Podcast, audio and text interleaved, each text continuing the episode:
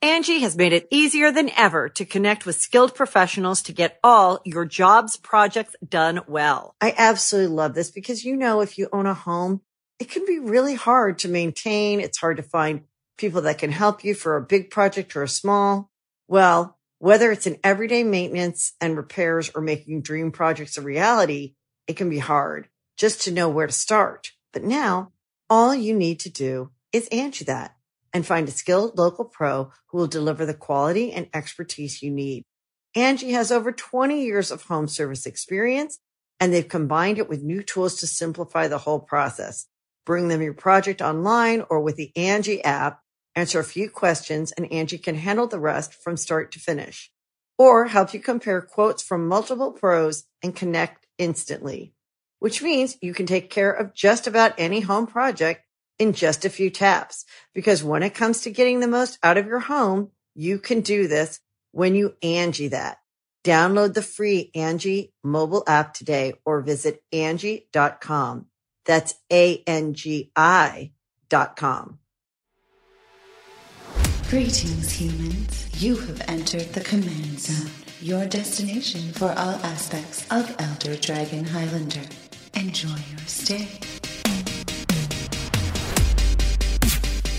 Hey everybody, how's it going? This is the Command Zone. I'm your host Jimmy Wong.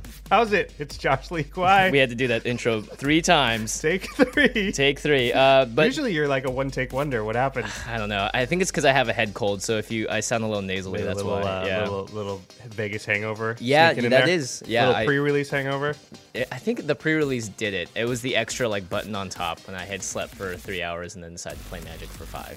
Yeah. I mean, I wasn't in Vegas, but I did the pre release the night before, so I also only had three hours of sleep. That's right. Um, yeah, episode 26. Yes, we're halfway through a whole year. That's pretty Yeah, exciting. yeah. Um, we took a couple breaks, of course, for holidays and stuff. But uh, thank you to everyone that's been listening to us all the way, or those that have just jumped on. I had someone tell me that they uh, came on because they listened to the Jason Alt show because they were um, Brainstorm Brewery fans. Yeah. Very cool. so, yeah, we're definitely getting, uh, well, we've been getting a lot of reviews on iTunes. Thanks, everybody, for that. Yeah. Uh, we're going to announce the winners from this week's contest at the end of this show. So be sure to listen to the whole thing or just skip ahead now and see if you want. Go, you can do either one. That's But fine. we got a good episode because today we're talking about the top 10 white cards for EDH, which is great. this one was hard. Mm-hmm. I mean, red was, you know, red hasn't really changed a whole ton since alpha beta, really. Right. Um, it hasn't evolved a ton. It's pretty much still Uh, Wait, aggro. you, you calling us? Uh, no, I'm just saying like what Red's identity has Identity, been the yeah. same uh, since the beginning. So it doesn't have like this wide array of stuff that it can do. It's pretty Right. much like damage to your face and chaotic stuff. yeah. And Uh, being very aggressive in general. But white has been all over the map in the, over the years, so there's just so many like directions to go, and it's really hard to rank them. Yeah. And there are so many angels. You have to find the best ones. There's just so many creatures that do so many disparate things that it's like I don't know. Is this ability act Yeah. better than this one? It's tough because it depends on the deck.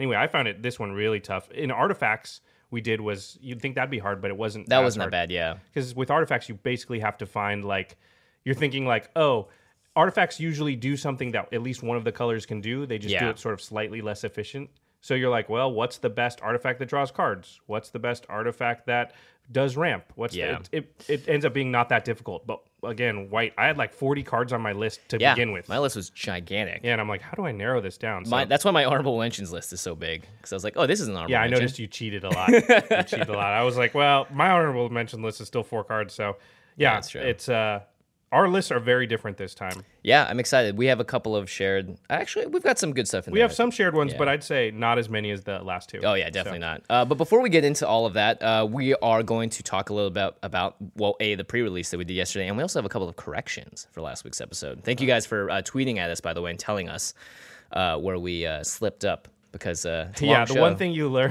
when you do a podcast is like you make mistakes because you're just Yeah. talking off the cuff, and then you know you learn, oh, that's not actually true, or Yeah. whoops, I said that wrong. I should have read that card twice. Yeah. So, well, the first correction is Dagatar, who, if you will The recall, adamant. the adamant, I played him at the pre-release, and he was great. Oh my gosh, he's very good in limited. yeah. Um, so the the we didn't really make a mistake, but we did fail to mention something. Uh, Degatar, I'm going to read him again just so so that everybody is on the same page. He's three and a white for a zero zero legendary creature with vigilance. Degatar the Adamant enters the battlefield with four 1 1 counters on it. So he's a 4 4 to start. And then you can pay one and hybrid Golgari twice. So three mana total. So one black green. And then when you pay that, you can move a 1 1 counter from target creature onto a second target creature. So, what we failed to mention and didn't really realize, honestly, at the time was that you can just steal counters from your opponents. Yeah.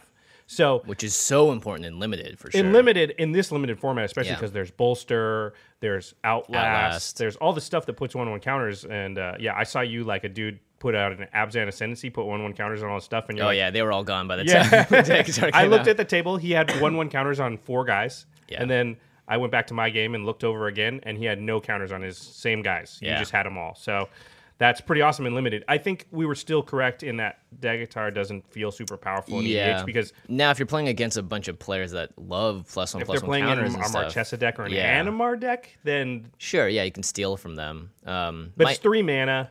I Yeah. think even in like those decks, it'll be hard to keep up. They're still going to be able to keep some of their counters. Mm-hmm. well, they're but- also just better cards to put one one counters where you want them, and the the upside of stealing someone else's pl- plus one plus one counter is probably not going to be as good as just playing a better card. And just a than lot of Dagatar. games, there just won't be any one-one counters on anything in the Yeah. game. I mean, Not that's to mention- very specific. Just two types of decks, really. Yeah, and Dagatar dies to a lot of board wipes, whereas an enchantment that does the same thing, for instance, might not, you know, be as it is a little more resilient. So there's just other options. But yeah, I, th- I think it's still fun. It could be a fun commander, it just to really build around him and be able to swap stuff out at instant speed and you know really do it, maybe I don't one see it v1. being. I still don't see it being super powerful. But Yeah. anyway, I did want to make that correction because Yep. uh, we hadn't mentioned it. And the other thing, which was kind of a bigger one, Yes. is that uh, although it doesn't actually apply because I don't think there's a legendary creature that has dash. Mm-hmm. But we had talked about how if you paid the dash cost on something, you could get around the commander tax. oh, it's just the uh, it's just the dragon. Oh, in- there's a in legendary Theory of dragon. Forge, yeah. yeah. yeah, yeah, you're right. So yeah, we thought that the dash cost was kind of like Derev's. Uh, you can put them in from the command zone from wherever and, And play skip 'em the and skip command them. tax. Yeah, you're the actually commander tax. It's an alternate uh, casting cost, so you're still going to pay the extra if that commander dies or is put back into the command zone. Yeah, because you're still casting it, even if you're paying the dash cost. Mm-hmm. So if the commander had died, uh, then you would still have to pay the extra Yep. mana on top of the dash cost. So- However, if you do dash it out and then it goes back to your hand, then the cost goes back to normal because you're casting it from your hand and not from the command zone. Right. So so Yeah.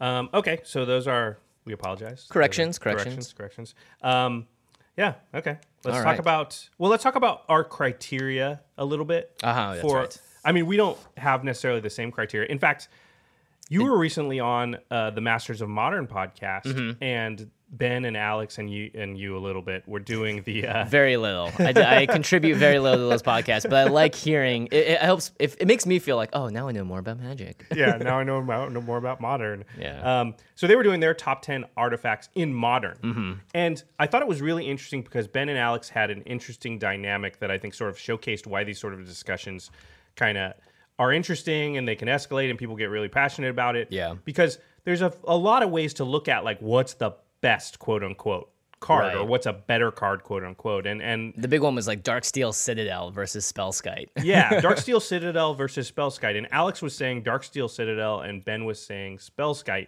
And it's an interesting argument.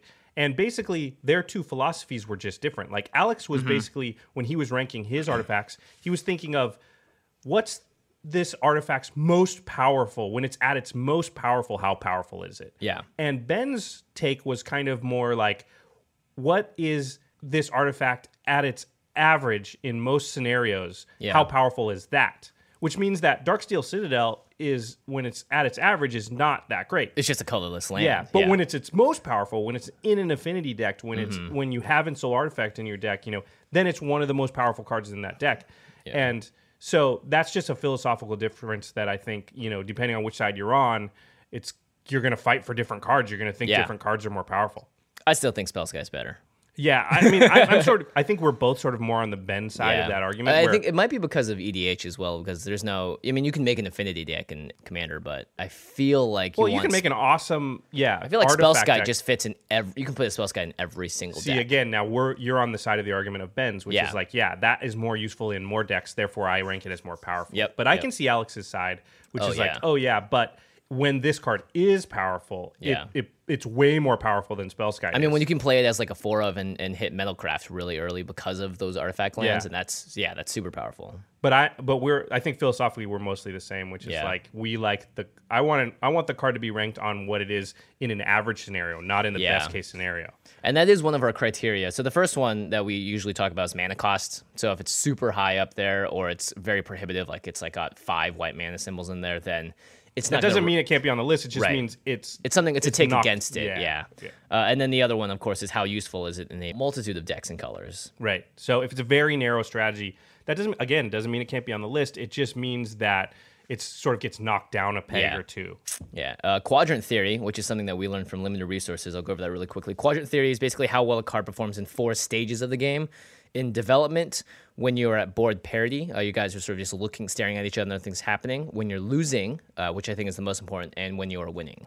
Yeah, and you and we really went into this in our episode with uh, Marshall Sutcliffe from Limited Resources. He came on the show and really and really broke down uh, the quadrant theory, and it's a very interesting way to just look at card evaluation. Yeah. Um, so I think no matter, even if you're not ranking co- uh, cards like we are, that's a good way to sort of Yeah. figure out, you know, is a card good in your deck? Is to look at the quadrant theory. So that's think- episode nine. Also, if you haven't listened to it, Yeah, we talk about Animar. And I think a, a big novice mistake in uh, Commander is that you put too many cards that are good when you're winning yeah. because it's like, oh, great. Yeah, overkill, overkill, overkill. Yeah. of Behemoth all the time. Well, it's like we were talking about too. uh, There's a there's something called best case scenario mentality. That's also uh, Yeah. Marshall has talked about a lot on his show, and it's just like thinking of the card only when you know it's in its best case. But really, you want to think of a card also when it's in its worst. Worst, case. yeah. So because often you're gonna draw the card, and it's you know you're not gonna have your commander out, and you're not Mm-hmm. gonna have six cards in your hand, and you're not gonna have all the land you want, and you're not gonna have the other piece of the combo. Then how good is that card? Yeah, by itself. Yeah, exactly. So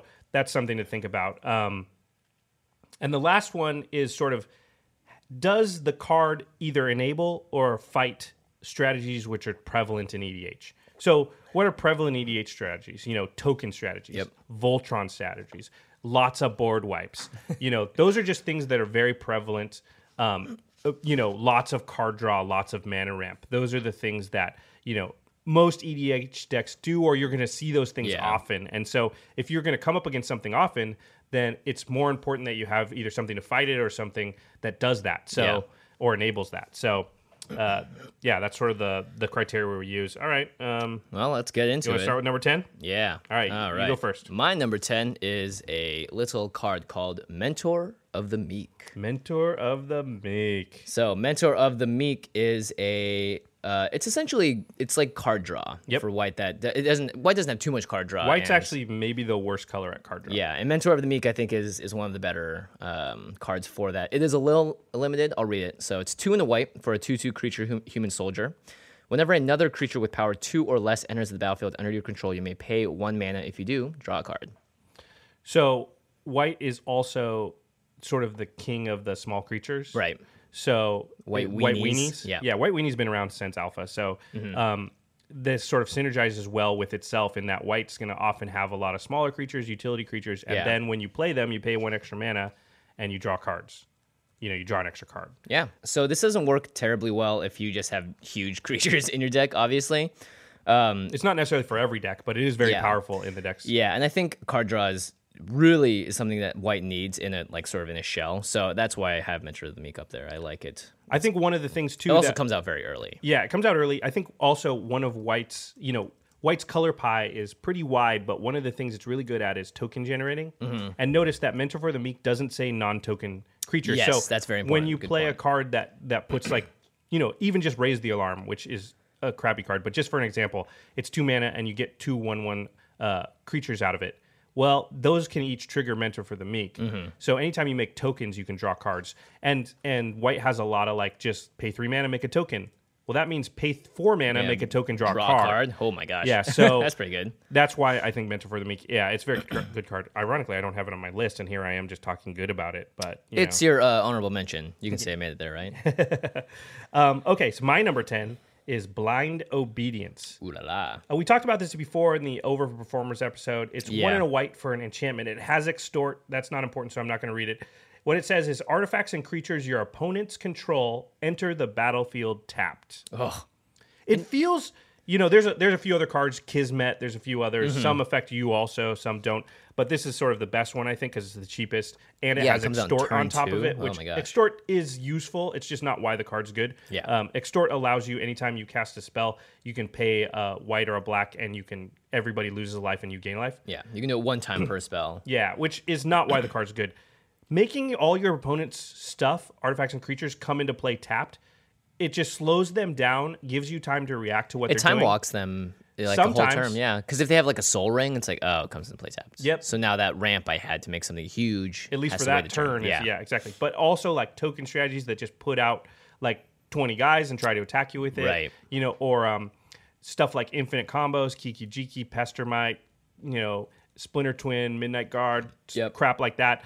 That if all the creatures they're making come into play tap, that doesn't work anymore. Mm-hmm. Um, just Voltron strategies. How often is a Voltron strategy like play my general, Swiftfoot boots, swing, kill you? Yeah. like that happens a lot, especially later on in games where they're like they got their t- four equipment out and they're got Mm-hmm. you know two exalted dudes, and it's like, well, as soon as he plays his commander, somebody's dead, you know, and it's like nope because it comes into play tapped. Yeah. So that just stops all the haste effects, and haste is a huge part of EDH. So, um, yeah, this is a really uh, it's an innocuous card, but Well, the fact that it costs two is also incredible because it comes Yeah. down turn two and it's affecting the board for the, entire rest of the game. Yeah, or as long as it doesn't get removed. And course. it's also not that terrible that people want to get rid of it immediately because it's just like, all right, fine, one turn. that's actually a really good point. And I Because think if it was if it stayed tapped, then people yeah, would and I hate think you. know our criteria didn't list this, but but this time I was thinking about because White has a Mm-hmm. lot of cards that are pretty mean. yeah, And you know, I think another thing that has to be factored into the equation of how good the card is is in EDH specifically is how much hate does it does it cause Right. among the table because there's some very good cards, but man, as soon as you play it, everyone wants to kill you, and Mm-hmm. that that should count. That should knock the card down a little bit. Blind obedience does stuff, but it doesn't actually make people that angry. yeah, It's just I like agree. ah, that's a little annoying. yeah. Unless you start extorting everything, then I'm like, why? Why are you doing that? But even then, it's like one damage at a time. It doesn't. yeah, yeah, yeah, Okay. All right, my number nine is uh, Planeswalker, the only Planeswalker I have on this list, actually. Um, and it also sort of falls into the white weenie category, but it is my favorite Elspeth. It's Sun's Champion. She's four and two white for a uh, four loyalty Planeswalker with three great abilities. The first one is put three one one white soldier creatures tokens onto the battlefield for her plus one. Now, if you guys know the other Elspeth, uh, I believe it was Elspeth Terrell did the same thing for minus two. So she comes down on the board. She immediately protects herself, and that's one of the most important things with a planeswalker. Her minus three is destroy all creatures of power four or greater. So if you're playing a white weenie strategy, then Elspeth is also very powerful in that regard because your guys usually will not get affected by her board wipe. Um, actually, I don't- are- do many other planeswalkers even have board wipes? Uh, Elspeth actually does on some of her other incarnations. Right, Ugin incarnations. we know does. Right, There's a few right. others that do. Uh, and then her minus seven, which uh, you probably won't get to, is that you get an emblem with creatures you control get plus two, plus two, and have flying. So this is sort of still in the realm of the white weenie, um, uh, because I just think that's one of the best ways to really take advantage of white's cards is by playing to their strengths, which She's is amazing with Mentor for the Meek. right. You do a plus one, pay three mana, you get three cards. That's crazy. Yeah, I was going to mention that. That's that's great. So I really like Elspeth. She's one of my favorite planeswalkers, um, and I think really the most important thing for this is that she can put out blockers for herself. You know, it's interesting because something I debated and was on my list for a long time and eventually uh, got knocked off the list was actually Elspeth Knight Errant, Oh, right. which is very similar. Her plus one puts only one white soldier creature token onto the battlefield. Mm-hmm. Uh, she has another plus one, which is target creature, creature gets plus three, plus three, and gains flying. And then I won't even talk about our ultimate because that's not why I had it Yeah. on the list. But the reason I had her a little above Sun's Champion because they were both neck and neck and A bit was- cheaper. a bit cheaper. She's two and and two white. And also, I thought her plus one worked really well in Voltron strategies. Like in Oh, right, because she has two plus ones, and you can yeah. yeah, well, and it's like plus three, plus three, and flying Yeah. can be big if you're also giving the creature double strike or something like that, which Right. which a lot of Voltron strategies Right, do. this Elspeth with Rafik is just nuts. broken. I mean, Yeah. you can literally like, oh, I've got Elspeth out. Players speak. It's pretty easy to kill somebody right there. Yeah, you can hit for at least sixteen commander. Yeah, I'll- you only need one more equipment maybe to put you into 21 Yeah. just instant death. So anyway, interesting. Uh, I like both of them. uh, Suns champion super powerful. I mean, just making three guys every turn is like yeah, I mean, if you let that get out of control, then it, it's. I don't think there's much more efficient token generation than that that you can guarantee every turn. I mean, sometimes I mean, like I If, and think, if you have doubling season, parallel lives, I Yeah. mean, you're going to be in a token dedicated token I think deck a lot. Of Michaeloth is like the closest in terms of being able to pump out a ton of dudes. But yeah, I, I, re- I really time. And like that. Mm-hmm. she has the aspect. board wipe honor, which is like you know we know board wipes and EDH is super super powerful, and it's all, uh, actually like a potential one sided board wipe because destroy Yep. all creatures with power four or greater. That means you know if you build your deck in a way that that doesn't hit you, Mm-hmm. then all of a sudden you're in like in Garrick's Wake territory, you know, or, or Cyclonic Rift territory. Yeah, everyone else keeps their weenies, which aren't going to be able to swing in and kill her anyway, and you get rid of the most significant creatures on the board, which oftentimes is like everyone's general. So, Yeah. heck, I'll, I'll take it. Um, my number nine is a card we've talked about many times. It's Sarah Ascendant. Oh boy, Sarah Ascendant is a super powerful EDH card. It's one white. it used to be a terrible card, right? Yeah, it was a very bad card until I EDH. mean, came you around. could build around it in standard or whatever to Yeah, try but it and was get a your bad life. idea. Yeah, exactly. Um, yeah, it's one white for a one-one with lifelink, Boo. but it has additional text. Oh, As long as you have thirty or more life, Sarah Ascendant gets plus five, plus five, and has flying. Oh. So in EDH, it's the most efficient creature of all time. Yeah, it's, it's a, a- one white for a six-six flying lifelinker. on turn one, Yeah, The- that's busted. even on turn three, four, it's very, very good uh, because you play it for one white mana. And Mm-hmm. no you one's going to do- be able to trump that. You do something else, you know. You put a sort of light and shadow on it, or Yeah. something, you know. Like, it's very, very, very powerful. Uh, but really, it, the t- the games where you played on turn one, like somebody's just dead. Somebody at the Yeah. table. Like EDH decks aren't as fast as other formats. Like most of the time, you know, unless somebody has like a Path to Exile in hand right now. Right. Yeah. It's it's. I well, mean, you I- get her out, and then if you throw down an equipment on her too, and Yeah, it it's just, just like brutal. it gets yeah, it gets very brutal. We very played a fast. game, game against our friend Matt Arnold once, and it was three player, and he got Sarah Senden out turn one. Soul, he actually Soul Ring turn two, got sort a sword of of, light and a shadow, yeah. and literally killed both of us before we could do much. yeah, it was crazy. I was like, I play a mana dork. yeah, and then you're like, I and I'm passed dead. her. And then I was like, I have two more turns. Oh God. yeah, can I Matt do had like something? 87 life or something Yeah. ridiculous by the end. Yeah, that was great. So Um, very powerful card. Uh, I yeah. noticed it's actually a little higher on your list. yeah, it is just because I don't have as many as I, I have like three white decks, and Uh-huh. I'd love to have. I have one Sarah Sendin, so maybe that's why I put it just a little bit higher. I actually only have Sarah Senden in one deck. Oh, really? I own a couple of them, but yeah, I only have it in one. But it's just.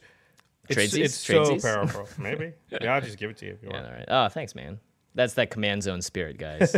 we have these uh, Google Docs, by the way, uh, that are just giant lists of cards that we've just lent each other and just given to each other. I never even look at it. I'm yeah, like, and I whatever. was just, hey, I'm just like, just whatever, you can have it. We'll figure it out. Yeah, If- if, I really need that card, Then I'll send you a just- text. Yeah, exactly. All right, to number eight. I'm gonna go first this time. Sure. Number eight, I have Elish Norn, Grand Cenobite. You know what's funny? A dude just played this on me last night at the pre-release. We were playing. Oh, right, his Carador deck. Yeah. it is the deck to play this card. By Yeah. the way. that that deck of all the decks plays Elish Norn. Uh, that, I, I actually think Elish Norn belongs in a lot of white decks. Um, oh my gosh, yeah, let me a- read it another really white quick. weenie strategy. yeah, let me read her really quick. She's expensive. Uh, well, she's expensive money wise, but she's also expensive mana wise. she's five and two white for a legendary creature, a four seven, which is weird. Uh, she has vigilance because with these other abilities, she wasn't powerful enough. to give her vigilance. Um, it says other creatures you control get plus two, plus two. If you just stop there, I'd be down. That's pretty good. Four seven vigilance. Uh, that gives all your creatures plus two, plus two. Yeah. But she's got more. This is the kicker. Creatures your opponents control get negative two, negative two. Oh my gosh. It's crazy. Yeah, that's that a is- four power and toughness swing between your creatures and theirs. Plus, it just outright kills Uh, so a much. ton. Yeah. Mm-hmm. So often you drop Elish Norn and it's basically a board wipe for everybody else. Well, not just that, it's a board wipe for like everyone's really useful creatures. Yeah, but and all your creatures just get huge. Mm-hmm. Yeah, I, I there's very few games where you see Elish Norn come down and it doesn't just immediately like drastically affect the board to Yeah. the point where like somebody's basically dead. Because you usually drop it and then you swing with your dudes, and all of a sudden they lost all their guys. Yeah. it's it's a pretty you know this card is very very powerful. She's also got the coolest hat of all time. I noticed she's not on your list at all. I, you know what? I think it's a mistake. I think I should have put her on there. It's Now hard that- though. I'm looking at all your cards and I'm like, well, I should have put those on there. Yeah. Um, it's funny because when we first started talking about this list, I was like, well, Elish Norn and Sarah Sinden have to be on there. And Elish Norn didn't make my list at all. Dude, you better watch out. She's got that scary hat and she's coming after you. I know she is coming after me. She's Scary like, but, headpiece, I suppose. You know, I feel like she's blind. She's got that hat on. She can't she doesn't see. have to see you. She just gives everybody in her area a negative two. Yeah. negative two. Maybe she just has a really good sense of smell. Maybe you're bigger than a two-two creature, Jimmy, and you're okay. Oh, thank God. I, said- I I, said- hope I'm like, I said maybe. I'll, you know what? I'll be a 1 3. How about that? I'll barely I survive. like your high opinion of yourself. I mean, I've got a head cold right now. I'm definitely not more than a one. All right, uh, my number eight, which I think is higher up on your list, and it, maybe it does deserve a higher spot, uh, is land tax. and yeah. aside from having the worst art of all time, Come on, it's awesome. It's a, it's it's the sheriff of Nottingham or something. yeah, how does he have two rings on his middle finger? How does that even work? Oh, okay. Anyway, uh, the Oracle text, because this is an older card. It's a it's a one white mana for an enchantment. And at the beginning of your upkeep, if an opponent controls more lands than you, you may search your library up to three for up to three basic land cards, reveal them, and put them into your hand. If you do, shuffle your library.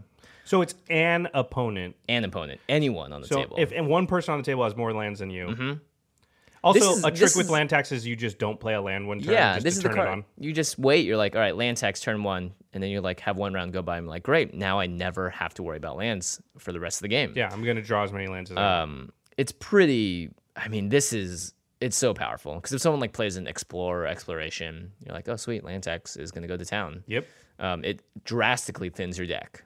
Eh. It, this isn't. This is actually, I think, significant. If every turn you're taking three extra cards out of your deck, Yeah, and you're going to be drawing gas a lot. it more is often. drawing cards. Mm-hmm. Like that's the thing. White doesn't draw cards. It is drawing cards. Now it's not drawing spells, but Yeah, those are still cards. I mean, you know, yeah. You also have to watch out if you're uh, if you don't have any basic lands in your deck. Like you couldn't play this in your five color deck. no, yeah, you can't. You Yeah. can't play it in necessarily every deck, but most decks will have some basic lands. but the thing is, for one white mana, if even if you just trigger this twice, it's totally worth That's it. six cards. Six You're gonna cards. you you guarantee that you have the right mana and you have enough mana for Yeah. the game. Let's fi- yeah, it's super powerful. I have it actually really high up. Uh, I have it as my number three.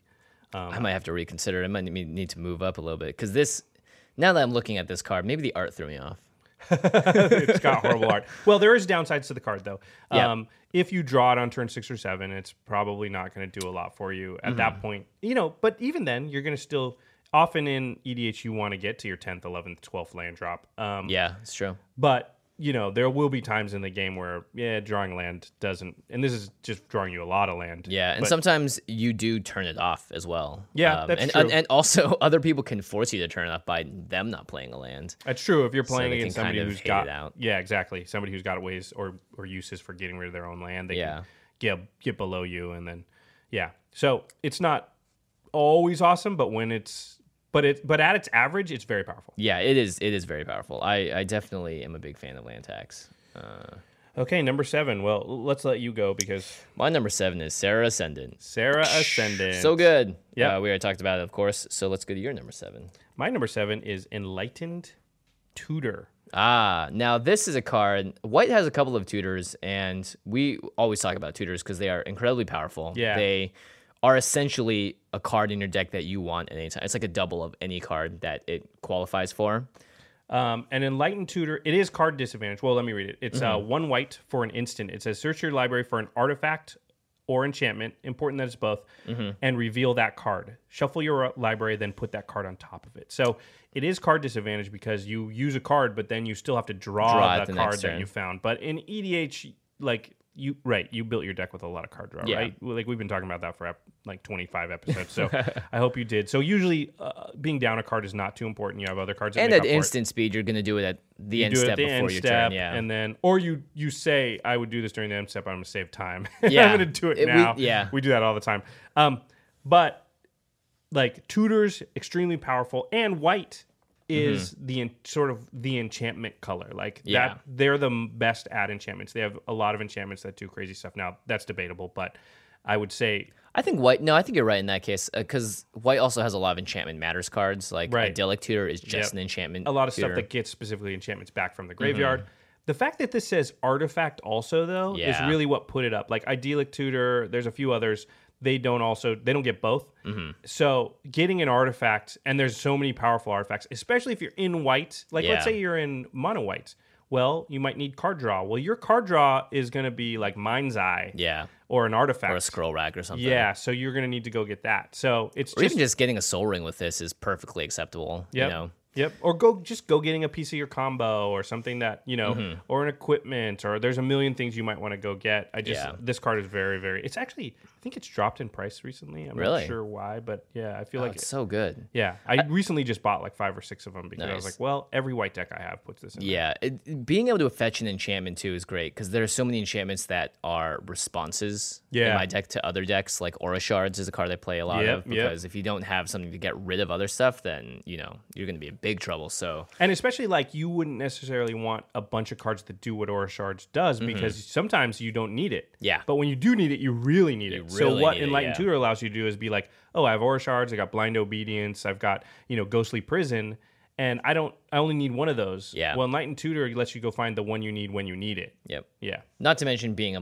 being just one mana means you can hold open the mana for this at any time. Very e- easily. Um, Yeah. Yeah. All right. Uh, moving on to number six. Uh, oh, we have the exact same number six. Oh, look at that. Look at that. I guess Um, that is empirical evidence. That's scientific that this is the number six most powerful white card in E EDH Of all time. Yeah, yeah. see, all yeah. time. Uh, it would be the one and only Big Mama, Avison, Angel of Hope. Big Mama. Big Mama. Can I call Cause- her? I'm just calling her Big Mama from now on. Big Mama, Angel of Hope. Does she make chicken and waffles?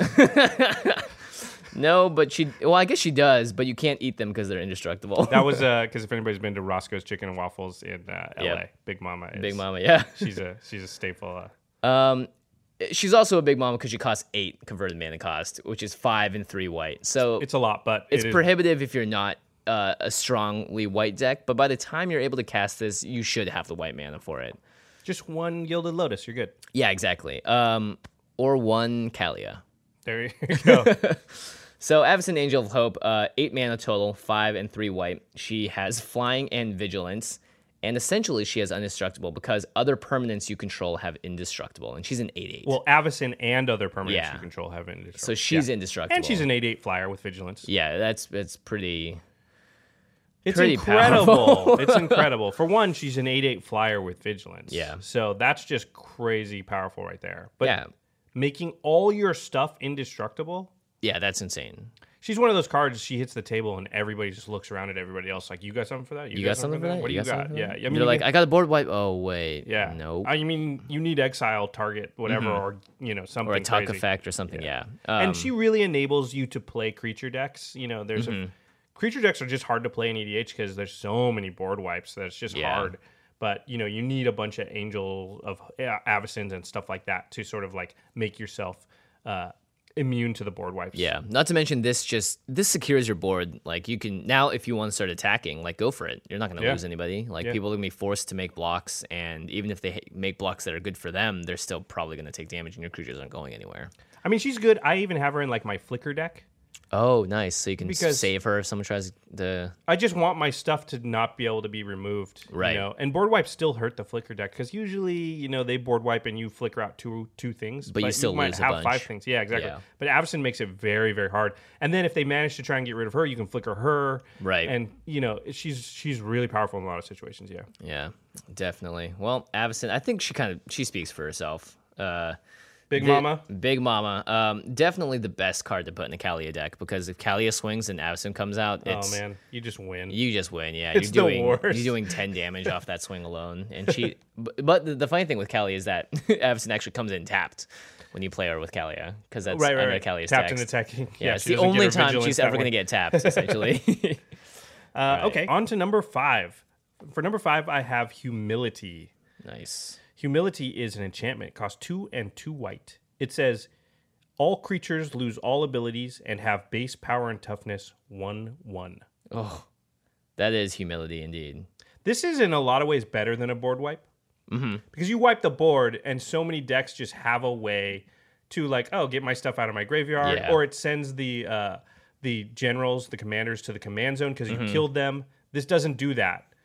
those things just turn into one ones. They Yeah. can't put them in the command zone. They don't get to get them back out of their graveyard. Yeah, they're just sitting there as one ones. and anything and if you board wipe they go okay it's, of course it kind of sucks but then they play their next creature and it's still what it is but Yeah. not with humility out you play your creature and it's a 1-1 you play gaddock teague he doesn't do anything he's a 1-1 he doesn't stop everything that he's supposed Yeah. to stop you play you know avison she doesn't have any text she's just a 1-1 creature with Mm-hmm. Unless base- someone removes this enchantment, everything is a one-one. And if you're playing a white weenie deck and you have like Marshall's Anthem or things that buff your creatures, then you are going to be benefiting off of this more than everyone else because you're already putting out like one-one tokens or whatever. yeah, So- exactly. So you're and your your cards don't have abilities text, and they're not two twos or three threes Mm-hmm. Yeah, or but eight they eights. do keep their creature types. Yep. And I believe they keep their colors. Yeah, So if you're playing a white weenies deck and you're a soldier tribal deck, then you're still in business. Yep.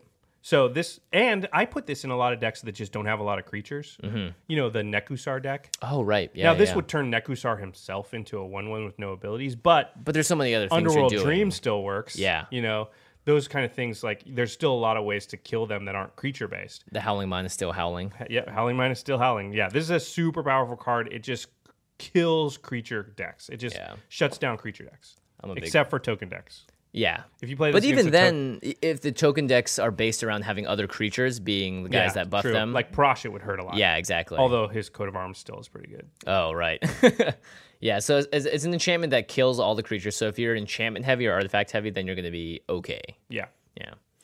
All right. Uh, my number five is Oblation. Oh yeah. It's a two and a white for an instant, and it is white's version of uh, Chaos Warp. Uh, the owner of target non-land permanent shuffles it into his or her library, then draws two cards. So they get the whoever uh, loses the permanent still gets a benefit by drawing two cards, but you can essentially tuck a commander this way. You can get rid of the most problematic thing. Um, there is a chance that they'll draw it again. Super small chance. Um, there also is a chance that you cast this on your own thing, so you can just draw two cards for three, uh, which is like a divination. Um, you lose like I don't know, like a token or something. Mm-hmm. Um, so i- it's just very utility. It's instant speed. It's something that decks often need to deal with big threats. and there's like we've o- often said, there's so many decks where if their commander is tucked into their library, that deck just is doing nothing. Yeah, exactly. You know, if you have a Jaleva deck, Oh God. that deck just can't function without its commander. or just Narset doing or nothing. that, yeah. So Or if someone plays humility on you, you got to get rid of it. Oblation. yeah, true. Yeah, because it gets rid of any non-land permanent. So yeah, super super powerful. Yeah, this is a EDH staple. Ironically, I don't have it on my list again. But It's on your honorable mentions, right? It's always on. You know, if it's not on the list, it's it's on the honorable mentions. It was on the list of stuff I wanted to put on there, but I only had ten slots. So. All right. Um, you want to do no- your number four? yes. My number four is the. It's funny. I put these same two cards together. Also, Yeah, but they're very similar. Uh, they have they essentially do the same thing in they're a lot the of ways. best uh, single target removal spells yes, in the history of the game. It would be swords to plowshares or plowshares. I have no idea how to say it. And Swords to plowshares. plowshares. What does that even mean? Um, in the old days, uh, they would call the peasants to war, right? Uh-huh. Like um, during the Crusades, Dark Dark Ages times, Right.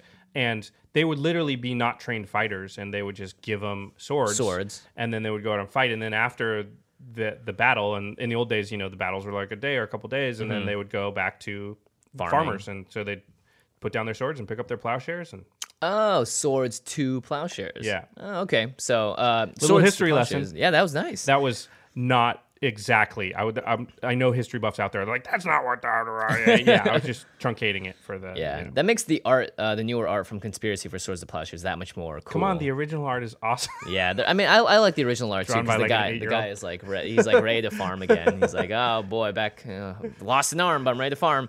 wow, that, that was a good poem. Yeah, it rhymes. Lost an arm, but I'm ready to farm. Magic the Gathering. I don't know why that. Music. Okay, anyway, let's read it. Yeah, Swords to Plowshares and Path to Exile are both one mana for an instant that starts with the text exile target creature. Now, in Swords to Plowshares case, it says its controller gains life equals to its power, so there is a upside for that. But Right. life gain, as we've talked about, is not particularly relevant in EDH for the most part. And I mean, pa- if you want to kill a creature like an Avison, you don't care if they gain eight life. Yeah, Like, it's exactly. just like, You're like- I gotta that creature creature's just gotta go. Yeah. I'm Yeah. sorry, kill exile a creature. exile, yeah, that's that's That's why I important can thing is- get Avison. Yeah, and yeah, if these were just straight kill spells, they wouldn't make the list. Like if we did a top ten blacklist, I don't think you know like a Doomblade would make that list. Right. because these exile creatures, it's that much more significant. And they're Um, only one mana, which is a yeah. huge thing. And Path to Exile, uh, I think is that a Johnny getting exiled? It does look like a Johnny. Poor Johnny, or one of his friends. It's probably just his like younger nephew. Pretty sure it is. That sounds even more sad because Johnny's like, I lost my nephew. And Johnny's like off screen right now, going no. or he's like, you have done the clan wrong, and he exiles his nephew.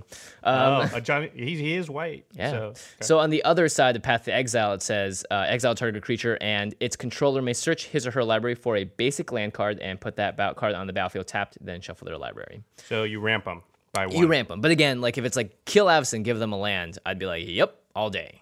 all day. All day. All yeah. day. Oh. Also, if it's Avison, they already have eight mana. yeah. So the ninth mana isn't that big. a Yeah, deal. exactly. And then when the times when you don't want to path to exile are like turn three or four, because it's a much bigger difference to ramp them, uh, you know, an extra turn ahead in mana on turn two or three than it is on turn eight or nine. And Mm-hmm. Yeah. most of the time in EDH, nobody's playing threatening two and three drops, so you're only path to exiling the six, seven, eight, nine cost casting cost stuff. So Yeah, yeah. yeah. So that extra land, I path to exile is borderline better than swords to plowshares. I agree. Yeah. I agree. Um, but the fact that you can put both in your deck is great. Yeah. Um, and yeah, not many cards are able to exile just like that. And that's what makes both these cards very powerful. I actually have this much well not much higher just two higher i have it as number two on my list Nice. um yeah these are almost every deck with white will want both of these cards almost um all right my number four oh this is a this is gonna be a little bit of a controversial one. I agree, though. I think Mm. this is a very powerful card. Oh, this is one of the most powerful cards in the history, like objectively powerful cards in the Yeah. history of Magic. It would have to be on the list in contention for the most, just pure power. Pure power, yeah. It's also just one of the greatest wipes. It's also maybe the most hated card. oh, yeah. I bet people are already like, oh, I know exactly what they're going to say. Yeah, it's Armageddon. Armageddon is three and a white for a sorcery. It's very simple. It says destroy all lands. This is that Uh, rough. card that people specifically point to as the card they hate the most in EDH. And I agree. I'm not I'm not condoning playing it necessarily. Um, I actually only have it in a single deck. Uh, and that deck is the Nekusar deck. And that Yeah. deck, if you get like the a couple things set up and you Armageddon, you just win because they can't play cards Yeah. but so they have to draw cards so they die. Um, but people, I think what makes people mad about this card specifically is when people do it, but they don't have the effects to back it up. So what it does is it just sort of It like, just sort of wipes the board, and it, it everyone makes sits it there just going, makes everybody sit there and draw cards and play lands again and do nothing. yeah. And you know that's not fun. It's it's more fun. It's okay, I think, if you play Armageddon and that is a win condition in your deck, like Yeah. that's causing you to win. It's not so much fun when you play it and that you don't have. you Yeah. know, well, I already said it. If you play Armageddon and you don't win within like two turns, then you're a bad person. Yeah. I I mean, at least you're not going to win in two turns. I Yeah. think if you play Armageddon and you would win, but then they go, oh, in response, I kill these two things. And then you're like, oh, crap. And it's like, sorry, everyone. Yeah, but that's not my fault. That's the dude that killed Yeah. the two things. uh, you know, I was going to win. Yeah. It's it's very hard to recover from Armageddon. Um, Yeah, because especially if you know you have it in your hand, you can do things like, oh, I'll just not play out my 12th, 13th, and 14th land. Right. So you can. get So a I at better, least Mm-hmm. have uh, three land in my hand because when I play Armageddon, everybody usually looks at their hand and go, I got one land. Yeah. I or would got never keep zero this. lands. I would mulligan this hand if Yeah. I were starting the game over. Everyone with So- the Gilded Lotus feels a little better though. Yeah, soul rings, Soul Gilded Rings, Lotus. yeah. And again, if you have Armageddon in your deck, you have more mana rocks Yeah. than they do. I think So- the best way to play this card is to float all the mana in one of your main phases, Yeah. and then play Armageddon, and hopefully have enough past that to you know get to whatever you need to do to win the game. Yeah, or you have Gilded. Yeah, it does suck when somebody's just that's their plan. They're like, I'm an Armageddon and I have Gilded Lotus and Soul Ring. That's like, well, Yeah, five mana. so you're gonna play a creature. We're all gonna do nothing. Then you're gonna play another creature, attack somebody. Like, I, you're not gonna ding somebody for five to the win, are you? Yeah, yeah, Yeah. Anyway, but ob- as far as just objectively powerful on its own, it does one of the most powerful things you can do in the game. Mm. I feel bad. My number three is your number one. I've stolen two of your picks so far. Three of your picks. Yeah, you're. Um, I've actually stolen all three of your top three. That's because your top two aren't even on my list. I know, so that you were is able to strange. bump every all, all my high stuff. Anyway, it's fine. it's fine. Okay. Well, let's just We okay. could, let's we could save- skip number three. Okay, we'll skip your number three. because your number. I So we have some suspense, and I have something to talk about. yeah. There you go. All right. So we'll I'll talk still about, talk about your cards. So Josh's number three is land tax. Actually, all the rest of my list have been on your list already. Yeah, except for the yeah, there you go. Um, so let's just move to my number two. Oh yeah, my Which number is- three was land tax. Yeah. Um, and I don't know if this actually. Usually, we try and keep the cards under thirty dollars. This might be the only one that goes above that. Elish Norn might be above that. Yeah, Elish. I think Elish might be right at the edge. Actually, she might be Maybe like at twenty-seven. 25, yeah. Um, my number two is Linvala, Keeper of Silence. She's bonkers, and part of it's her casting cost. Yeah, she costs four mana for a three-four legendary creature flying. Oh my god, you can make her a general. That's mean. Yeah, I've seen it, Lynn Valdex. Uh, activated abilities of creatures your opponents control can't be activated.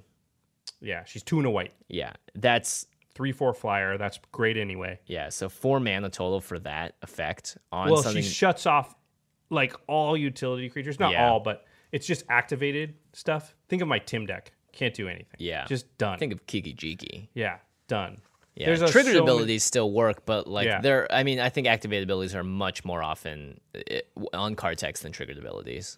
Yeah, triggered abilities. Yeah, I don't know. They're sort of they're both, but just Yeah. shutting off so many and you and it's just triggered abilities creatures your opponents control. It Yeah. Doesn't even have the downside of shutting off your stuff.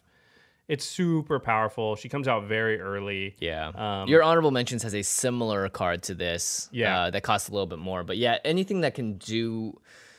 eh, Anything that can shut down everyone else's cards as in your opponent's control, that that's just like it already makes the tech higher just because it can do that, and the fact that you can play this so early really, really makes her. I mean, you can play this on turn two. Yeah. Uh, she's With a super sword, powerful. yeah. Again, another card that in my honorable mentions, and she's uh, in contention. I thought I had her on the list. I had her off the list. I had her Yeah. on the list. The only reason I didn't put her on um, was because I didn't want to have too many creatures. Mm-hmm. So I decided, you know, three was was about as many as I wanted, um, and I ranked her behind the other ones just because there are some decks where she doesn't do anything. Again Right. where she's just Right. a three four flyer. There are definitely decks that don't have activated abilities at all. or at least aren't super reliant on them. like yeah, the maybe Tim they've got deck. one or two cards. Yeah, Yeah. So that's the like only Lynn reason. Vala comes down, but they're like, well, I still got my Prophet of the Crufix, so who Yeah. cares? You know, yeah, exactly. Um, yeah, and it's like it doesn't shut off enter the battlefield effects and Mm-hmm. things like that. So that's the only reason. I mean, don't get me wrong, really powerful, really powerful. That was Very my powerful. that was my um, thinking when why I didn't have her on the list though. Uh, Okay, we're up to number one. well, your number two was. You know, Oh yeah, my number two, sorry, was Swords to Plowshares slash Path to Exile. It's funny go. that we put them both together. yeah, they they feel very similar. Yeah, yeah. Um, okay, go ahead. I'll let you do your number. Oh, my number one. Okay, my number one is you. I'm my number one. I'm a number one. guy. Stoneforge Mystic. Um, just card. a good card. Just a really good card, especially because I think most EDH decks want to find an equipment early. Uh, so she's one in the white for a one-two creature, Core Artificer. And when Stoneforge Mystic enters the battlefield, you may search your library for an equipment card, reveal it, put it into your hand, and then shuffle your library. And for one in the white, you can tap her. You may put an equipment card from your hand onto the battlefield. So not the equipment you necessarily search out, But it can be. but it can be. And with this, you can put out like uh, what's that six drop that gives you Batter plus six- Skull? Bat, I mean, yeah, you can put out Battle Skull, which is a five drop for two mana. Uh, you can put out Argentum Armor for two mana. Oh man. And just start wrecking face. Um, so she essentially helps you cheat out stuff. Sh- So she does two things. One, she's a tutor. You- I mean, half the time I could just see you getting Stoneforge. Uh, no, sorry, sorry. Uh, half the time I can see you getting Swiftfoot Boots Yep. or Lightning Whisper Silk Greaves. Cloak, Lightning Greaves. Yeah, One of those like And- staple ones. But you can get the huge broken stuff. Yeah, she does two things. She tutors for a card, and then she cheats it into play, which are sort of the two mm, one of the two of the most powerful things you can do in Commander. Yep.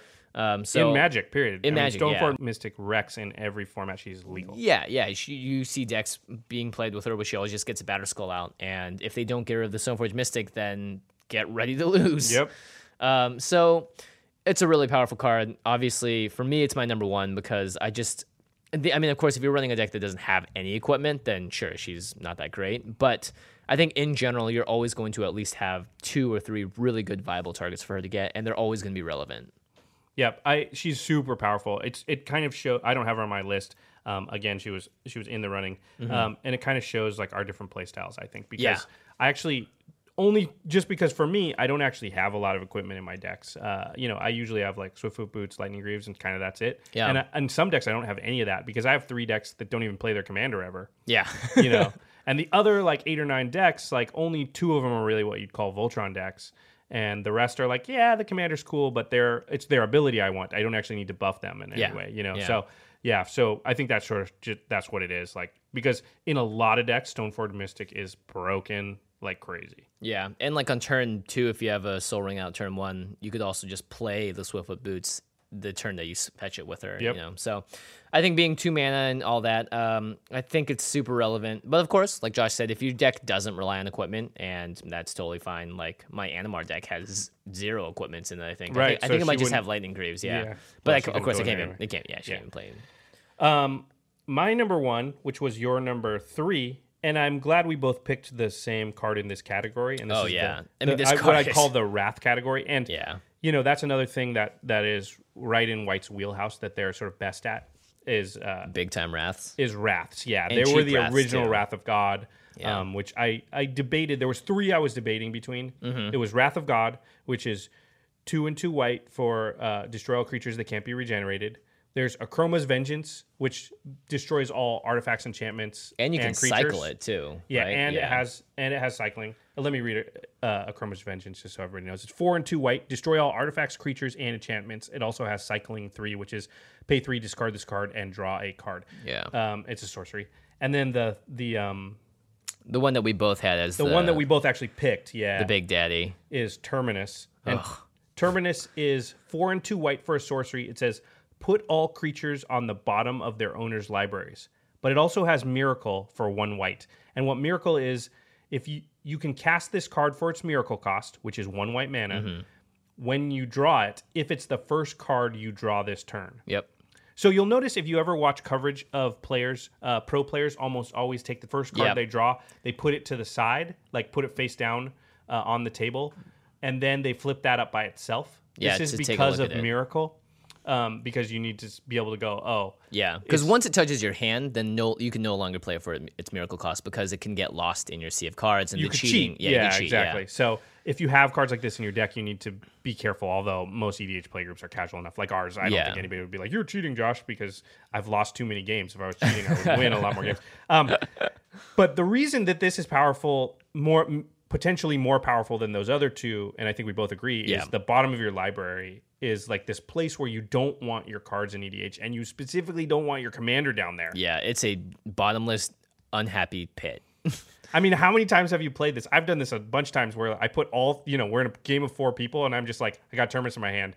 Ev- I'm just waiting for the last guy to play his commander. Yeah, and then you just terminus. I, I don't miracle and I just f- yeah, six for mana. six mana, doing Whatever. that is insane. and in it a also multiplayer has the game. added effect of getting rid of all the other creatures, but Yep. I don't even care about that. It's like, oh, all three of your commanders, bottom of your deck. uh, tokens are just they disappear. Tokens are just gone. yeah, Yeah. This is, yeah. the miracle is just that icing on top where like because this is like great right late game let's say you're losing you miracle this card Oh, you, yeah. you are back in the running Yep. yeah Plus, you can miracle it and play something huge. yeah exactly Because one white is crazy for that effect. yeah so terminus um, clearly an all-star in commander uh, The reason I had it number one too is because the the I find myself often in a switch in situations where I'm building a deck and Mm-hmm. I'm like, oh man, I wish I could play white in this deck because I need wraths. yeah And white has the most wraths And the best and the ones. best ones, and this I think is the best of those. so I felt like it's I, not even like a real wrath either it's it's a tuck you know for Mm. but the it, most part. yeah, but it does it destroys them. I mean, they're not in Yeah. play and they don't have them in their hand. You know, and it's, It's- very hard for them to get it back Yeah. Yeah.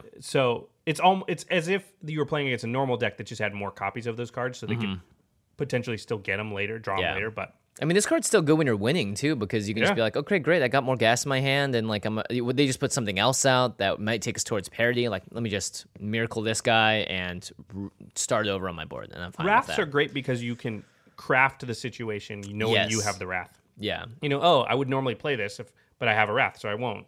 And I'll just wait for everybody to play one extra creature, then I'll just get them. Mm-hmm. yep. I'll get them. I'll get him. You're my number one. get them all. So All right. okay, let's go through some of our honorable mentions. Yes. Um, I'll go first. Okay.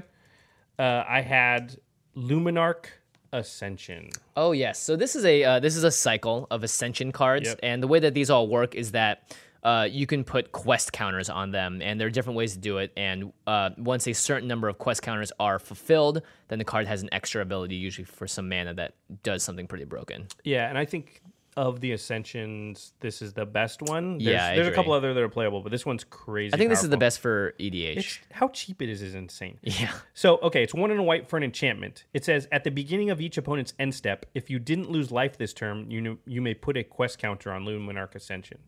So, it um, if you play this on turn two, there's a good chance that in a multiplayer game that you have all the quest counters you need by the time the turn Mm-hmm. comes back around to you because it's each opponent. Yeah. So if I play it and then Jimmy doesn't attack me or do damage to me, then I get a quest counter. And then Craig doesn't do damage or attack me, I Yeah, get a quest another counter. que- yeah. And then Alex doesn't do damage. And then it's like, so In one turn, you get three quest counters. essentially. correct. You can get more if there's Yeah, you can get more players, more, yeah. obviously. But yeah, so it's very easy. it's easier than in a normal game. You know, this was made for one on one where is somebody really going to go four turns? They're going to be able to do damage to Yeah. you. Yeah. Yeah. Oh And then the kicker is for it has a activated ability on it. It's for one in a white colon, so you can do this as many times as you've got Oh mana. my gosh. Put a four four white angel creature token with flying onto the battlefield. You can only activate this ability if you have four or more quest counters on it. Insanity Oh, a four four white flyer for, two, mana, instant speed. many times as you want. many ti- yeah. it's crazy. I mean, this is one of those cards where the downside of the card is, like I said earlier, I was saying like blind obedience doesn't actually cause it does a lot. It cause does- that much hate. Yeah. Yeah. This, card, causes a ton of hate. Yeah. everyone's like hit that guy, hit him a lot. You have to because you will just overwhelm the table. Yeah. I mean they can't even board wipe. You're just like okay, fine, make seven more angels after you did that. Like, yeah, it's cr- it's very very powerful. So and also white is one of the main token generating colors, maybe the main token generating color, and I felt really bad having my whole list and I didn't have a token generator on there. Oh yeah. So I had it at number 10 for a long time, but blind obedience is a pet card of mine. Yep, there you go. So- And I had a lot more token generation, so we filled it out nicely. Um, one of my honorable mentions is a card that came out very recently. It's Hushwing Griff, and Josh Ace this card obviously. but it is very powerful. It's um, it does it does what Torpor Orb does, but it's on a creature that has flash. It's two and a white for a two one flyer with flash, and creatures entering the battlefield don't cause abilities to trigger. shuts off all their Shuts enter off the all that battlefield. stuff, yeah. Uh, yeah. And it's the flash is really underrated part of it because you Oh, basically yeah. counter the first one. They think they're going to get an effect because they're, I'm going to play this creature, I'm going to get an enter the battlefield, and you flash in Hushwing Grip. Yep. And then it's like, oh, you don't get that. Yeah. So very, very powerful. Um, just a very good utility card. I think it's it's in the quote unquote sideboard arena for you know if you have a lot of decks that have a lot of enter the, the battlefield effects. But I think in general, EDH players do use ETB effects a A lot. lot, a lot. I would say, yeah, I- it, it can belong in the main deck of any Yeah. sort of, you know, it's very good. It's like a hate bear type of effect. Yeah, it's very cool. Um, my next honorable mention is austere command. Oh, I love this card. Austere Uh, Command is four and two white for a sorcery. Uh, it's like it's in the cycle with Cryptic Command and the rest Yeah. of them. It says choose two. That's So you're- already good. yeah, your options are destroy all artifacts, destroy all enchantments, destroy all creatures with converted mana cost three or less, or destroy all creatures with converted mana cost four or more. So you get to choose two of those, so essentially, you could do the board wipe. You could three less or four or more that gets rid of every creature right? Or if you look around, you're like, well, there's only creatures really four or more that I care that about. I care about, and there's some artifacts I don't like, so I'll do those two. Yeah. Or there's some enchantments I don't like, and the creatures are all small. I'll do those two. Yeah. The versatility on the card is very powerful. Also, white a- again within white's color pie is the ability to destroy artifacts and enchantments. So I Mm-hmm. felt like we needed to have a representation of a card that did that. The other one is Return to Dust. Right. And that that's a it's not as uh, It's flexible Yes. as austere command. but it's a little bit more efficient Yeah. Well, not necessarily. What Return to Dust is, in instance, two and two white. It you exile target artifact or enchantment. But if you play it during your turn, your main phase, you can exile an additional artifact or enchantment. So basically, Right. it's rid of two things. Um, you know, sometimes, It's four mana as well, so it's a little cheaper. yeah, yeah, exactly, and it's not three white. And you can do it in instant speed. So if you have to play it on someone else's turn, obviously it's not ideal, but you can. Yeah. Yeah, exactly. Um, I prefer Austere Command to this card, but you know, both of them were in the running. Yeah. Again, I just felt obligated to put. This is just something white does. This is destroy artifacts and enchantments, and, and it's sort of the best at that. Uh, green's also very good at it. Maybe it's not Mm-hmm. Yeah. the best, but anyway, Um, one of my cards I put on here that it it isn't a cheap one because it's old and it's busted. Uh, it's called Replenish. Um, It's three and a white for a sorcery. Return all enchantment cards from your graveyard to the battlefield. Um, I think that enchantments are the one thing that need to get removed in in EDH. Otherwise, they will take over the game very quickly because en- there are so many enchantments that are just so crazy powerful that re- uh, that oftentimes you'll find that stuff gets off the battlefield more often than it stays there. Like if someone puts down like doubling season, you got to get rid of it. Right. So replenish is just is just a great way to bring everything back at once. And even if it's just bringing one enchantment card, it's onto the battlefield. Um, it's not bad. Not bad. Oh, it's very, very powerful. uh, the fact that it puts them onto the battlefield is, is really what puts this into the crazy. Yeah. Because you can be discarding stuff. You can be like putting it there, w- knowing you have this in your hands. Right. If you yeah, if you you can just yeah, if you're drawing a ton of cards, be like, well, I'm just gonna ditch all these guys and play replenish. Yep, exactly. So it cheats stuff into play. That's, yeah, very super good. Powerful. Uh, next up for me is Restoration Angel. Uh, three and a white for a Mm-hmm. three-four angel with flash and flying. When Resto Angel enters the battlefield, you may exile target non-angel creature you control, then return that card to the battlefield under your control. So it, it flickers a card At Flash. at flash speed. Um, it's ton of utility. It's also just a very powerful card. It's Uh, a three-four and, and flash something flyer. to note about this card is that it returns that card to the battlefield under your control then Yeah. it doesn't wait until the end step which a lot of flicker cards do Mm-hmm. which can be really powerful because if you have something like acidic slime Yeah. Mm-hmm. you kill something now they don't get to like use it attack with it anything you just go boom and that is i think what puts resto angel into like a different slightly different category than your average flicker Yeah, you can also. I mean, the nice thing is like you could also would tap y- your guys and attack with them or something, and then they're like, "Cre- "Cool, I get a free swing at you." And then Yeah. Resto Angel comes in and bounces. It comes back standing, Untapped. untapped, yeah. Yeah. and you can get some advantageous blocks out of that. Obviously, you want to trigger enter the battlefield effects with this. Um, it's just very useful. I really like it. Uh, it, it, it has a place, I think, in most decks if you can find a place for it, and if you have a lot of creatures that can abuse the enter the battlefield stuff. And it's tricky. I like being tricky. like being tricky I like it. my next one is rest in peace Uh, good Rest in card. Peace is one in a white for an enchantment. It says when Rest in Peace enters the battlefield, exile all cards from all graveyards. Sorry, BDM. for two mana. yeah, sorry, Sadisi decks. Um, if a card or token would be put into a graveyard from anywhere, exile it instead. Right. So it clears all the graveyards and then basically says there's no such thing as a graveyard anymore. Yeah, and that's the cool thing is because it's it's from anywhere. So someone mills a card off the top of their Mills, deck, yeah, discards discard from their something hand. is Yeah, destroyed. and yeah. there are a lot of cards that are like when a token or non-token creature dies or is put into the graveyard from play, like it just really hoses so many important cards. Like Academy Rector is one that uh, we didn't Yep, talk about, but yep. that card is also super powerful. Yeah, so this is one of the best uh, graveyard hate cards in, out there. So Yeah. and it's two mana. It's two mana. And it's an enchantment. You can get it back with replenish. Oh gosh. you can get a lot of things back to replenish. That card is busted. Um, Academy Rector is my next card. It's uh, three and a white for a one-two. When Academy Rector is put into a graveyard from play, you may remove uh, Academy Rector from the game, essentially exiling it. If you do, search your library for an enchantment card and put that card into play. The into play part is what puts this into the Yeah. obnoxiously powerful. Yeah. you can put so much stuff into play with this card. The worst is when somebody gets an Academy Rector out with you and then Voltron's it. And you're like, I don't want to kill it, I don't want to kill it, but I have to. but it's hitting me otherwise- for seven. Ugh. yeah. Yeah, not to mention just sack outlets. Um, Mm-hmm. You can do stuff like uh, there's a couple of like pattern of rebirth, so you get double triggers off of it. Yep, yep. Pretty crazy. yeah. Um, okay, my last one is uh, Iona, Ah. Shield of Ameria. And uh, in the same game where the dude played um, Elish Norn on me, He played this. he played uh, Iona. and you're playing a mono green deck I too. was playing my mono green titania deck. I'll, I'm just gonna let everybody out there guess how that turned out. Um, it's it's a mean card. It, it pa- from a pure power perspective, maybe it belongs in the top ten. I don't know. Maybe. Um, It- but it's it's expensive though. it is a little bit narrow sometimes. But man, is it powerful. I mean, he just happened to run into my only monocolor deck. Yeah. You know, otherwise I wouldn't even care. Um, okay, sorry. Iona, Shield of Emeria. She's six and three white, so nine total for a legendary creature angel. She's a seven seven flyer. As Iona, Shield of Emeria enters the battlefield, choose a color. Your opponents can't cast spells of the chosen color. So Oof. right there, mono decks are just done. Yeah. Like it's a win card. It just almost always will just win against a monocolor deck. Mm-hmm. I mean almost always I mean, duplicate is like they're- you better hope they have a duplicate or 'cause like you a can't- Memnarch deck is Yeah. technically a mono blue deck, but yeah. Um, but yeah, it just shuts off. And also, you can all a lot of times look around and be like, oh well, you all have blue. Also, just name blue. Yeah, and you shut off a third of everyone's deck. Yeah. or half of it. Um, it's just the the effect is very powerful. I'm not I actually don't have this in a single deck. I just know that it's super powerful. Yeah. And maybe I was slanted because it just got played on me last night and literally destroyed me. But you know, I don't think it's a particularly fun card. I don't. I wouldn't. Hmm. I wouldn't necessarily play it because it's just not the type of card. It reminds me of Blood Moon a little bit. Yeah.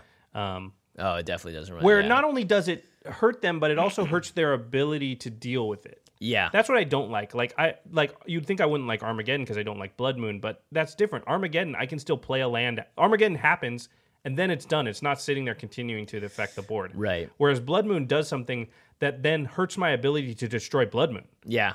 And that's what Iona can do. Good call. I like Iona though. She's a little too expensive, and I, I, don't think like it- her at all. if there have if, if I had to put someone that's above eight CMC, it would be Avison in the top ten, and not Yeah. Iona. Nine's a lot. Yeah. Um, uh, the next card I'm going to talk about uh, is kind of it's still being tested. I don't think we know the full extent of it yet, but it's from Fate Reforged and it's Monastery Well, Oh, I like Mentor. having a new one on here. Yeah, it's two in a white for a two-two human monk with prowess. So whenever you cast a non-creature spell, it gets plus one plus one till end of turn. Not that significant, but what is significant? It Well, that's says significant. whenever you cast a non-creature spell, put a one-one white monk creature token with prowess onto the battlefield. With prowess, The token has prowess. yeah, That's ins- insane. That is insane. Um, yeah, this could be crazy. I don't know. I wish it was legendary so you could build around it. I don't. It shouldn't be legendary. Oh my gosh, the deck that makes this card is just yeah, it could. I think it's. I don't know. Maybe I'm wrong, but Yeah. I think you could. You it, could- you could make it legendary and it would be on. Po- like, I mean, look at Risk the Redeemed or something. Yeah. like, he's just doubles the amount of tokens you have. So like.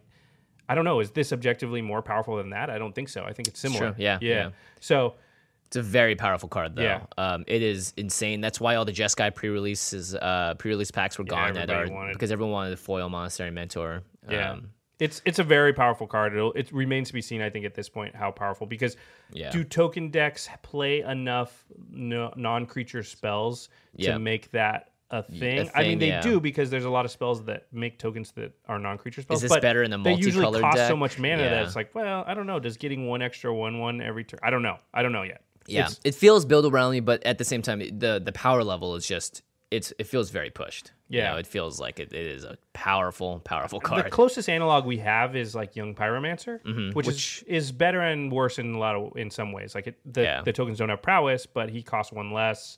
Um, but that's not a huge E EDH staple. I don't know. I don't know. yeah. This is an we interesting pick. we will see. Yeah. All right, so I don't.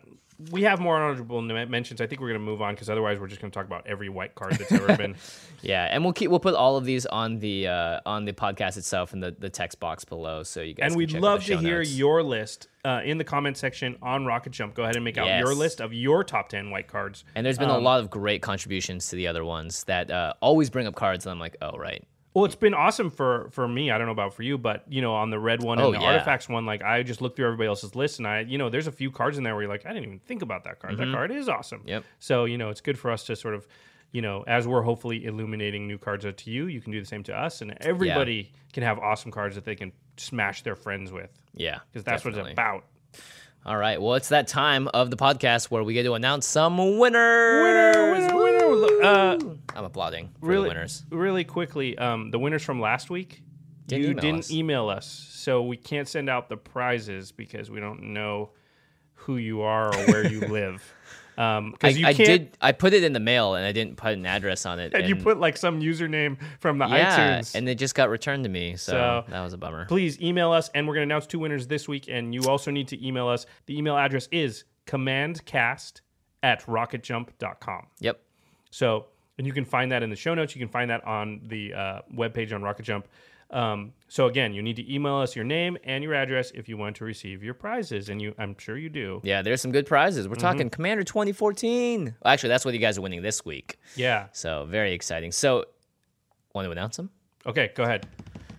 Number one winner, number number number one winner is Lucid Volteal.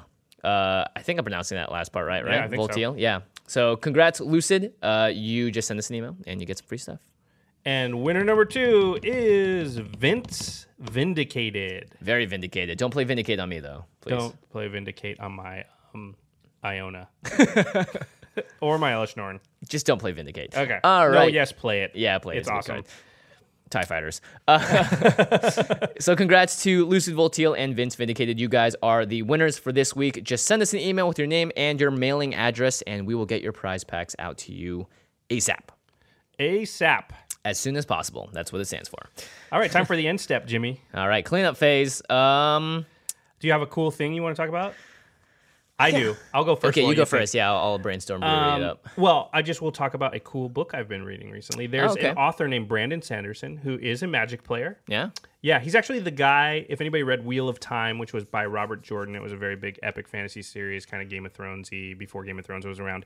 And uh, Robert Jordan unfortunately died um, before the series was done. And Brandon Sanderson was the author that they tapped to finish the series, and that's how I became aware of him. And he has a series. It's called the Reckoners series. The first book is called Steelheart, which I really enjoyed. And his second Sounds book, like a magic card. yeah, it's kind of this the thing that Brandon Sanderson is known for, and I can't help but think it's be, it's influenced by his magic playing. Mm-hmm. Uh, um, is that his magic systems within his books are very well thought out? They have a Oh. lot. They're very well like you know you know the rules and how things work, and Right. he works within the strategy of, That's of cool. those rules of his magic system. So that's that's sort of like his his uh, stylistic. Uh, I don't know. It's it's one of his. It's a well built universe. Yeah, it's just something he's known for. So the the new book is called Firefight, and I've been enjoying. But the first book in the series is called Steelheart, so I would They definitely both sound like magic card names. It's great. it's this universe where there's it's sort of there's superheroes Uh-huh. kind of but they're not heroes they're all villains like all these people Ah, have been given superpowers but the superpowers themselves sort of like warp the people and so it's- yeah. yeah so That reminds me of BBC Four had a show that was like that, where the, they just gave superpower to these these kids, and like they're just going to be reckless with them, obviously. Yeah, it's kind of like that, but the people are that get the powers that absolutely like they're they're like absolutely like evil, evil. So Ah, cool. All right, nice. yeah, so that's that's my one cool thing. How about you? Uh, my one cool thing, I, I actually looked over and I saw it on my bookshelf. It's a uh, new board game that I picked up over the holidays that uh, Oh. my brother introduced me to. It's called For Sale. It's it's For a- Sale? For Sale. Yeah. Okay. It's really really simple. Um, it's I it, I think it's one of the best board games to play. They just teach people within like five minutes, and everyone gets it. That's really you can play a important, too. game. You can play a game within ten minutes, so no one feels like they're like, oh, here we go, two hours of the Game of Thrones board game or whatever. um, it's really simple. There are two phases you start off with a set amount of money and then you lay out these property cards that go from a value of 1 to 30 30 is a space station and 1 is a doghouse so you oh get man, the I want idea. a space station. yeah exactly and so you lay them out uh, uh, according to the number of players on the table and everyone bids uh, in order uh, you can only increase your bid to try and win uh, pay the, the least amount you want to pay the least amount because you have like six rounds to get the best property and the first person that says i can't do it i can't bid anymore drops out they take half of their bid back and they take whatever is the lowest card on the table so uh, it- that goes around, and usually after one person drops out, someone else is like, "Well, they took the one, but there's a twelve there. That's pretty good. That's the next number. So I'll just take that and pay this small amount for it." And you do that six times until you have a nice hand of you know five or six property cards, and then you go to the second phase where you pull out money cards and you try and sell your properties. And the way you do that is you lay out the money cards from uh, fifteen thousand to zero dollars and you put a card out and everyone flips their properties at the same time and you just line them up. So if you put a 30 out and everyone else is under you, then you get the $15,000, the highest money essentially and everyone goes down sequentially from that. So it's all it's all about bluffing, it's a lot about sort of figuring out like, hmm, I bet everyone's going to waste their high cards here, so I'm just going to pop out my lowest card and get a pretty good value for, you know, like a doghouse. I got three thousand bucks, like that's amazing or whatever. And by the end, you just tally up how much money you have, and that's the game. Pretty cool. Sounds fun. Pretty simple, yeah. wanna it's- Yeah, we can. Uh, it is very fast to do, and the it, it's a lot deeper than you would imagine Uh-huh. for being such a simple game. Very cool. Yeah. All right. Well, those are our cool things. Those are cool things. Prize winners from last week. Make sure you email us. We And want to this give you your week. stuff, and this week, of course. Yeah. Um, and until next time, I look forward to reading your top ten whitelist. Yeah. Thanks for listening, everybody. All right, we'll see you next time. Peace.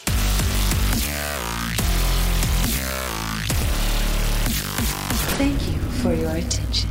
For further inquiries, send an email to commandcast at rocketjump.com or ask us on Twitter at JF Wong and at Josh Lee Kwai. See you later, alligator. Greetings, humans. Angie's list is now Angie, and we've heard a lot of theories about why. I thought it was an eco move. Fewer words, less paper. No, it was so you could say it faster. No, it's to be more iconic. Must be a tech thing. But those aren't quite right. It's because now you can compare upfront prices, book a service instantly, and even get your project handled from start to finish. Sounds easy. It is, and it makes us so much more than just a list. Get started at Angie.com. That's A N G I, or download the app today. Angie has made it easier than ever to connect with skilled professionals to get all your jobs projects done well. I absolutely love this because, you know, if you own a home, it can be really hard to maintain. It's hard to find people that can help you for a big project or a small. Well, whether it's in everyday maintenance and repairs or making dream projects a reality, it can be hard just to know where to start. But now all you need to do is Angie that and find a skilled local pro who will deliver the quality and expertise you need. Angie has over 20 years of home service experience and they've combined it with new tools to simplify the whole process. Bring them your project online or with the Angie app, answer a few questions and Angie can handle the rest from start to finish or help you compare quotes from multiple pros and connect instantly, which means you can take care of just about any home project in just a few taps. Because when it comes to getting the most out of your home, you can do this when you Angie that. Download the free Angie mobile app today or visit Angie.com. That's A-N-G-I dot com.